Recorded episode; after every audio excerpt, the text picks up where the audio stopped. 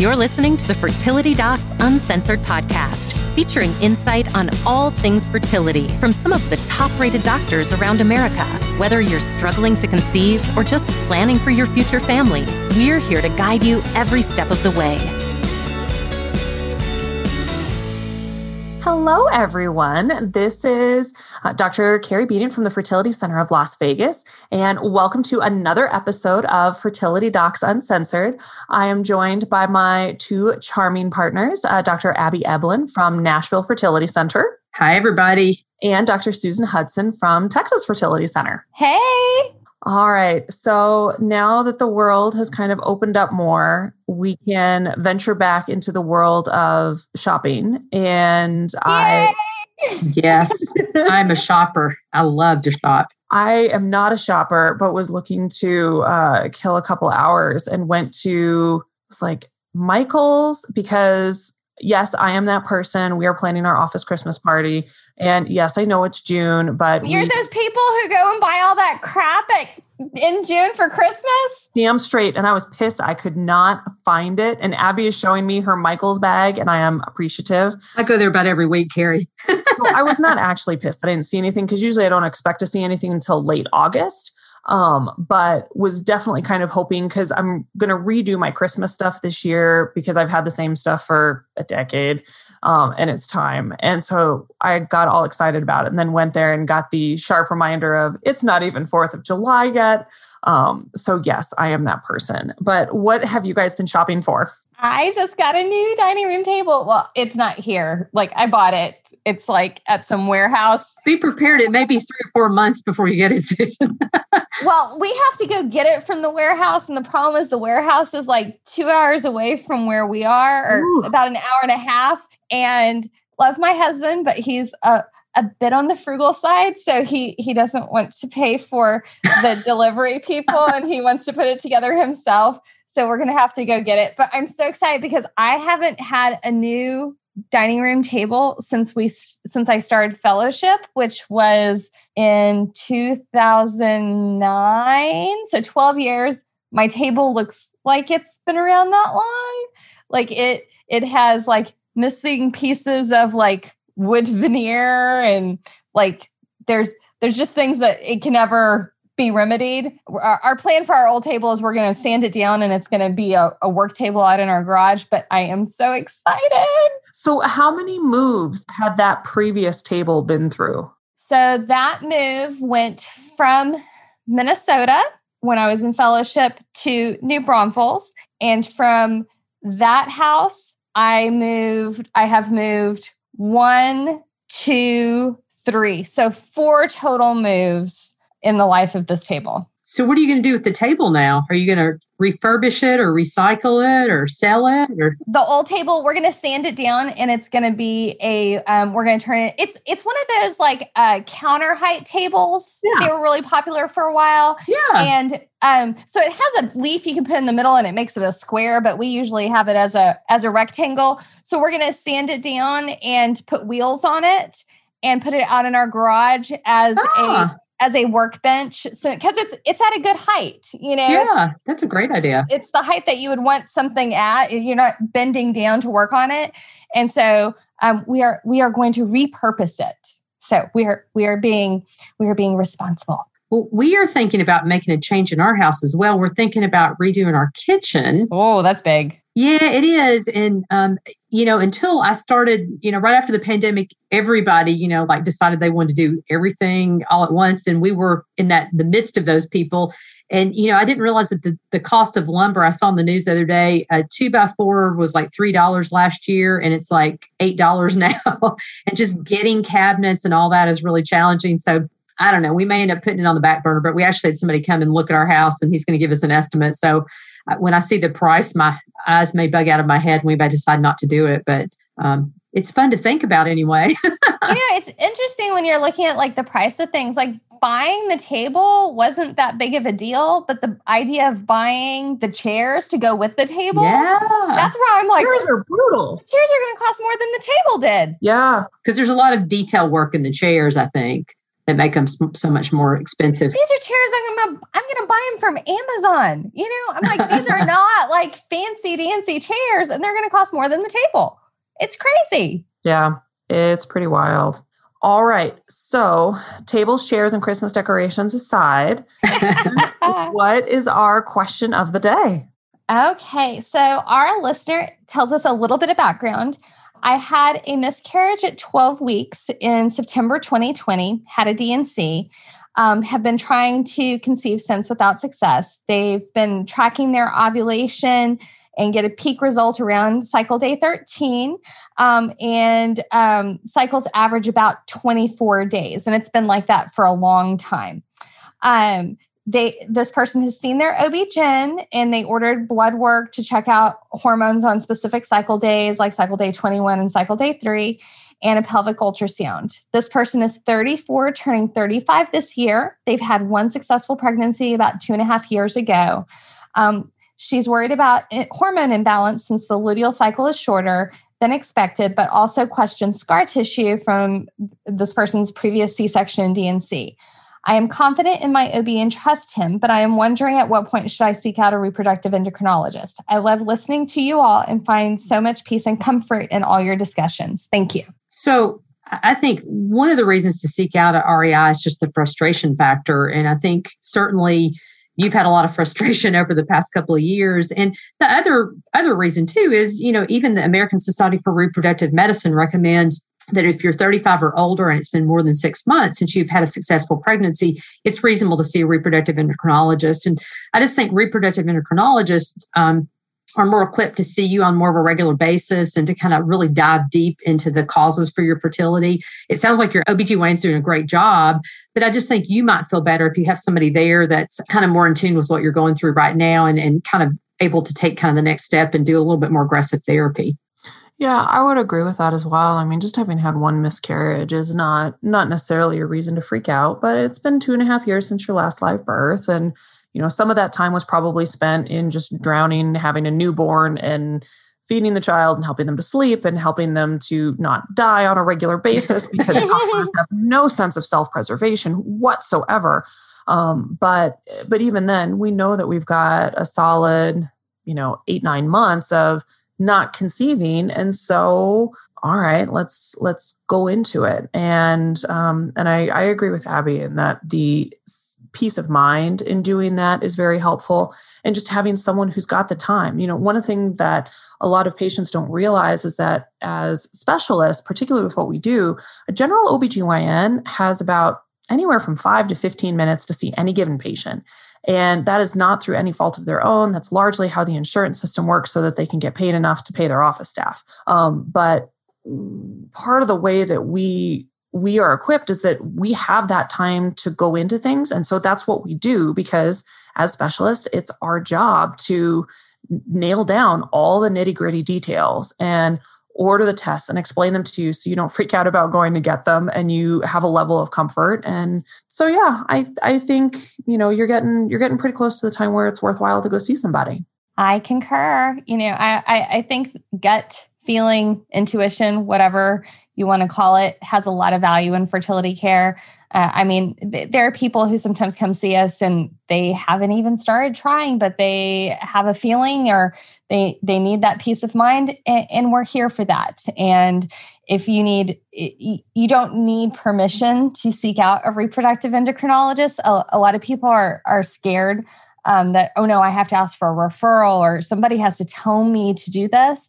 And, and that's not the case. You you can pick up the phone go online. Most of us have like some sort of web inquiry system you can go to. But if you're thinking you want more answers and more advice we we are here for for all of you. Yeah. All right. So topic of today is ovarian hyperstimulation syndrome ohss is the abbreviation. So um, so abby can you tell us a little bit about what ohss is? So it's a condition that's really kind of unique to our patients that take fertility medications and we and technically everybody that is on fertility medicines is hyperstimulated because your ovaries are a little bit more revved up It's only the people that are severely hyperstimulated, typically, that end up having to get additional care or have additional things done. But essentially, it's a condition and we don't really understand it, but where the fluid kind of your blood vessels kind of leaks out, kind of the fluid part into your abdominal cavity. Sometimes it can leak out into your lungs. Sometimes it's just a minor amount of fluid. And as long as you're, you know, can, you can eat and drink okay and you can breathe okay, you know, it, it turns out to be sometimes just a nuisance that will go away in a few weeks or a few days for people that get really severely affected where they're really bloated and they're really having a lot of pain or they can't breathe very well those are the patients that we end up having to you know kind of see and evaluate and potentially do some more invasive therapy so susan what types of fertility patients do we tend to see ohss in when you ask that question my mind actually diverges in two directions so one tends to be a direction of age so, more likely to happen in women who are younger, um, although it can happen along all age groups. I mean, I've seen people with OHSS in their 40s. Um, it's less common than somebody who's in their 20s. And then when we're talking about treatments, nowadays, I would say most OHSS is going to happen in people who are using some sort of injectable therapy, either gonadotropin, IUI, inseminations, or IVF or in vitro fertilization. Since I think a lot of us don't do a whole lot of injectables with IUI on younger people, except in very rare specific circumstances, I would say most severe OHSS is going to be in people doing IVF. But OHSS can even happen on people who are using oral medications. It's much rarer than if you're on injectable medications, but but it, it can happen. So, Abby, what's the difference between someone having just mild OHSS versus someone having severe OHSS? Well, with either one of them, usually the conditions are self-limited, meaning it's kind of like a cold. Once you get it, we just sort of have to ride, ride it out and treat the symptoms. But people with mild OHSS really just feel kind of bloated. Sometimes they can just they feel uncomfortable. They can be a little constipated, but typically it's more just of a, a nuisance when it's mild. Um, when it's more moderate, sometimes there's fluid in the abdomen along with the ovaries, and that just takes up more space and makes people feel even more bloated. When it's severe, that's the situation where if there's enough fluid there, it can press on the stomach. It can cause patients to have vomiting. So occasionally, rarely, we have to put patients in the hospital give them IV fluids. Um, sometimes it can even, and this is even rarer, sometimes can even get into the lungs, and it's really difficult for patients to breathe. And if it's to the point where they're having difficulty, sometimes we have to remove that fluid. I think with a lot of the newer drugs that we use um, to trigger patients at the very end of their injectable cycle, it's much less common and much less likely to happen now, though. In severe cases, there's also a chance of having electrolyte or salt imbalances that can be significant, and it can increase the risk of getting blood clots. And that can sometimes even be a life threatening condition. So, what are the things that a patient sitting at home post retrieval needs to look out for if she is worried that she, you know, has OHSS, um, which is oftentimes a worry driven by uh, indiscriminate Google searching. Um, worry due to Google. Yes, yes. Um, and and usually, you know, usually if any of us are really and truly concerned, we'll tell our patients about it. But what are the things that a patient might experience from their side of it that they should really be telling us about so that we can evaluate further? So, if a patient has a weight gain in one day of five pounds or more, that's a concern. If you are nauseated and you're throwing up, don't think it's a, cold, a virus or GI bug. Think about us first and call us. So, vomiting could be a sign of it and shortness of breath i mean those are the other things if you're having difficulty breathing that's that can be significant some other things to watch for and again these are going to be much more rare but leg pain because it can be a, a sign of clotting and just overall not feeling better and better each day when I see patients for their retrieval, what I tell them is today you're going to be achy and crampy. That's normal. Tomorrow you should feel better. Day after that, even better. And if you're not progressively improving, and you are progressively not improving, um, that's when you need to call your doctor. I mean, I, I can I can say that for for most of us, when when somebody comes in for an evaluation of OHSS, without even laying a hand on them, I am certain all three of us can probably diagnose mild, moderate, and severe yeah. just based on how somebody looks to us. And one thing I would say too is, you know, sometimes I'll get phone calls from patients, kind of like Carrie said, people kind of be looking at Dr. Google. And so, you know, the things that you as a patient at home that uh, could look at as well is urine output. So if you look in the toilet and your pee is really dark, that's a concern because what that suggests is that you're drinking fluid and it's going in your abdomen and not going out through your kidneys like it should. So, you know, certainly try and drink liquids, but just make sure that your urine looks clear. Make sure you don't look dehydrated. And then also the shortness of breath factor. Um, and just make sure you're able to keep food down too. If you're throwing up, that's a problem. And knowing things that might make you high risk. So, if you are young, if you have polycystic ovaries, if you had a really high estrogen level at the time of trigger. That's going to vary some, but I would say if it was greater than maybe 3,500, if you did not have a Lupron trigger, if you had an HCG trigger, that's going to increase your risk. Or if your doctor mentioned that you already had some fluid in your abdomen at the time of your egg retrieval, that that's also a sign that some OHSS can be brewing. Well, and like Susan mentioned too, you know, the trigger type is really important because up until at least a few years ago in our practice, maybe four or five years ago, we would always use a trigger with HCG. And I will tell you that there is a certain group, population of patients that that just sets them off and puts them into hyperstimulation syndrome. So I think most clinics do two things differently now. That is, most clinics trigger with Lupron. So for some reason, Lupron kind of shuts that down.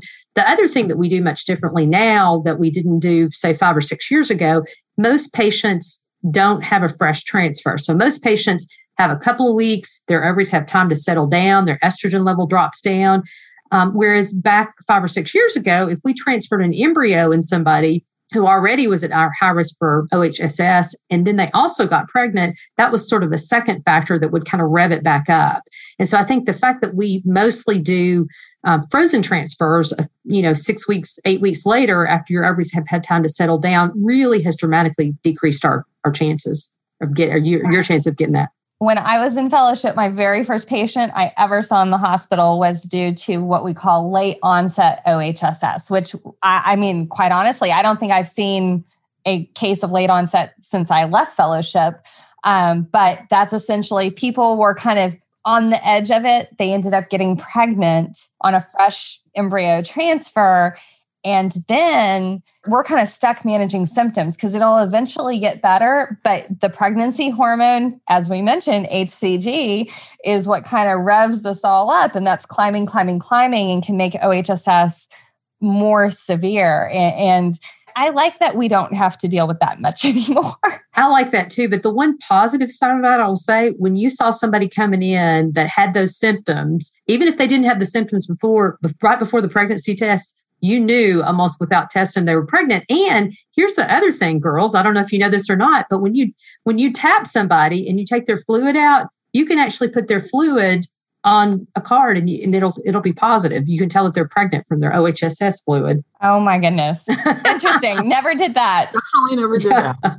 So fortunately we don't see people like that anymore but Yay! sometimes people would get really sick and you you just know they were pregnant and, and they 99% of the time they were I think one of the important points to drive home to our listeners is that all of us throughout the certainly throughout the years that we did training earlier in in our careers, OHSS was far far more common. Now with the presence of the Lupron trigger and freeze all strategies, it is a very rare event. And so now the, the types of people who are complaining of OHSS symptoms that we listen to, when I compare them to the patients I took care of in fellowship, for example, 10 years ago, the the symptoms that the women now are complaining of they're they're uncomfortable to be sure um, but it is in such a different category it's not even funny like we took care of I, patients in the icu because that was the appropriate place for them. And now you know knock on wood haven't had to hospitalize a patient for ohss and you know seven years eight years something like that um, because of the types of triggers that we use. And and your doctors are looking for that. They they don't want you to be in the hospital any more than you want to be in the hospital. And so we all tend to be really cautious with how we give our our triggers. You know, we titrate our HCG levels so that we're not giving you a full dose. If we can get away with a third of the dose, we're giving a dual Lupron trigger or a solo Lupron trigger. You know, are there any other medicines, techniques, anything like that that that you guys do when you have someone who comes in and has that kind of mild case? So we often use a combination of a pill called cabergoline, mm-hmm. and we may do that for about a week, and then continuing either the cetrotide or ganirelix um, over that time period, um, just helping to squelch that hormonal activity that can be propagating it. Um, there's some reasonable data to say that it can help kind of shorten the course, maybe lessen the severity of things a little bit sooner. On the easy side is, you know, stick to things that are electrolyte drinks. Everybody wants to drink water because it's healthy and everything like that. This is actually one time we don't encourage people to drink drink straight water because your blood vessels are leaky and or at least to alternate with water. Yeah. Yeah. Exactly. And so we need some of those salts um, to kind of hold the fluid where it needs to be. Pedialyte is great for that. Yeah. And letting your doctors know sooner than later. Okay. And, and like I said, if you're not gradually getting better, that's not normal. And us being able to help you with OHSS is, is something that it, it's easier for us to do. Sometimes you might need to have some fluid drained out of your belly. Um, just having some of that fluid also has some good data to say that it helps shorten the course and lessens the symptoms and sometimes takes a little bit of a village to get you all taken care of but most people have have good outcomes even after experiencing this I find mostly now when people, now that we do Lupron triggers more, mostly the patients that I see are patients that are worried about it. But once I actually see them and I say, yeah, you know, your ovaries are the size, normally the size of a walnut, you know, you're the day after your egg retrieval, your ovaries are the size of an orange or a grapefruit. And it's kind of like trying to stuff your shoe or your foot in a shoe that's two sizes too small. Your ovaries are stuffed in there and you feel bloated and they're rubbing up against your abdominal wall and it's just uncomfortable. And so I always really advise my patients to take the day after the egg retrieval off just to kind of relax and not be moving around at work because it's just it's uncomfortable. And I think the other thing that's helpful for me when patients come in is if they've monitored their weight every day and kept track of their weight, and also abdominal circumference. As long as you measure the same part of your abdomen every day, that's, you know, when we used to hospitalize patients, those were the two big things that we would look at each day when we came in was how much weight has a patient gained and what's her abdominal circumference. So those things would be helpful to have for your doctor. But most of the time when I see people that are really worried about it, it's more just I give them reassurance and I say, we're going to get you through this. Just, you know, have you come back until we know that this is completely resolved but i would say 99% of the time now most people you know are able to to do well and i think once you give them reassurance that it's going to go away um, usually they're they're fine mm-hmm. one of the really functional things to help people feel better after a retrieval and this is true whether you're at risk for hyperstim or not is sleep on an incline. Because if you've got some pillows stacked up behind you or you're sleeping in a recliner that means that any of the free fluid that's gathered there um, can can stay down in your lower pelvis because it's going to be there anyway. If you lay down flat what it'll do is it's got the the possibility of tracking up higher in your belly and it can hit your diaphragm and when it does that it's going to really tick it off and you get this shoulder shoulder pain that hurts like none other. Um, and it also makes taking a deep breath much more challenging because you really don't want to expand. The feeling is you don't want to expand your belly and drop your diaphragm down because that's going to compress the space. And so if you sleep on an incline, it oftentimes really makes you you feel better. Same with preventing constipation because that fluid can slow down the natural passage of bowel contents out into the world and people do not give enough credit to just how miserable that can make you. Um, and so so i tell a lot of people you know take miralax take a stool softener of some sort as well as maintaining your fluid intake so that just comfort wise you feel a little bit better because constipation won't kill you but sometimes you'll sure as heck wish it would. Um, and eh, people don't give that enough credit for just the misery it can cause so any other thoughts about hyperstimulation, how to prevent it, how to better manage it, how to deal with the anxiety that Googling it brings? Actually, now, probably the worst thing that I encounter. Yeah, I, I think the, the biggest thing is realize that true serious OHSS nowadays is pretty darn rare. Okay. call your doctor sooner than later because we'd rather know what's going on and know that OHS is a self limited, self correcting condition, but sometimes you need some help until that happens. And that's what we're good at. Absolutely. All right. Well, it was lovely to talk with both of you today. I always enjoy our afternoons together. And to our audience, thank you so much for listening. And be sure to tune in next week for more. Be sure to subscribe, leave us a review in iTunes. We would love to hear from you. You can also visit fertilitydocsuncensored.com to schedule an appointment with any of us or submit specific questions you have about infertility. All questions will be a- answered on the podcast anonymously for our Ask the Doc segment, so don't hold back. We love to answer your questions, and please feel free to give us any ideas for segments you'd like to hear. All right, we'll talk to you soon. Bye. Bye.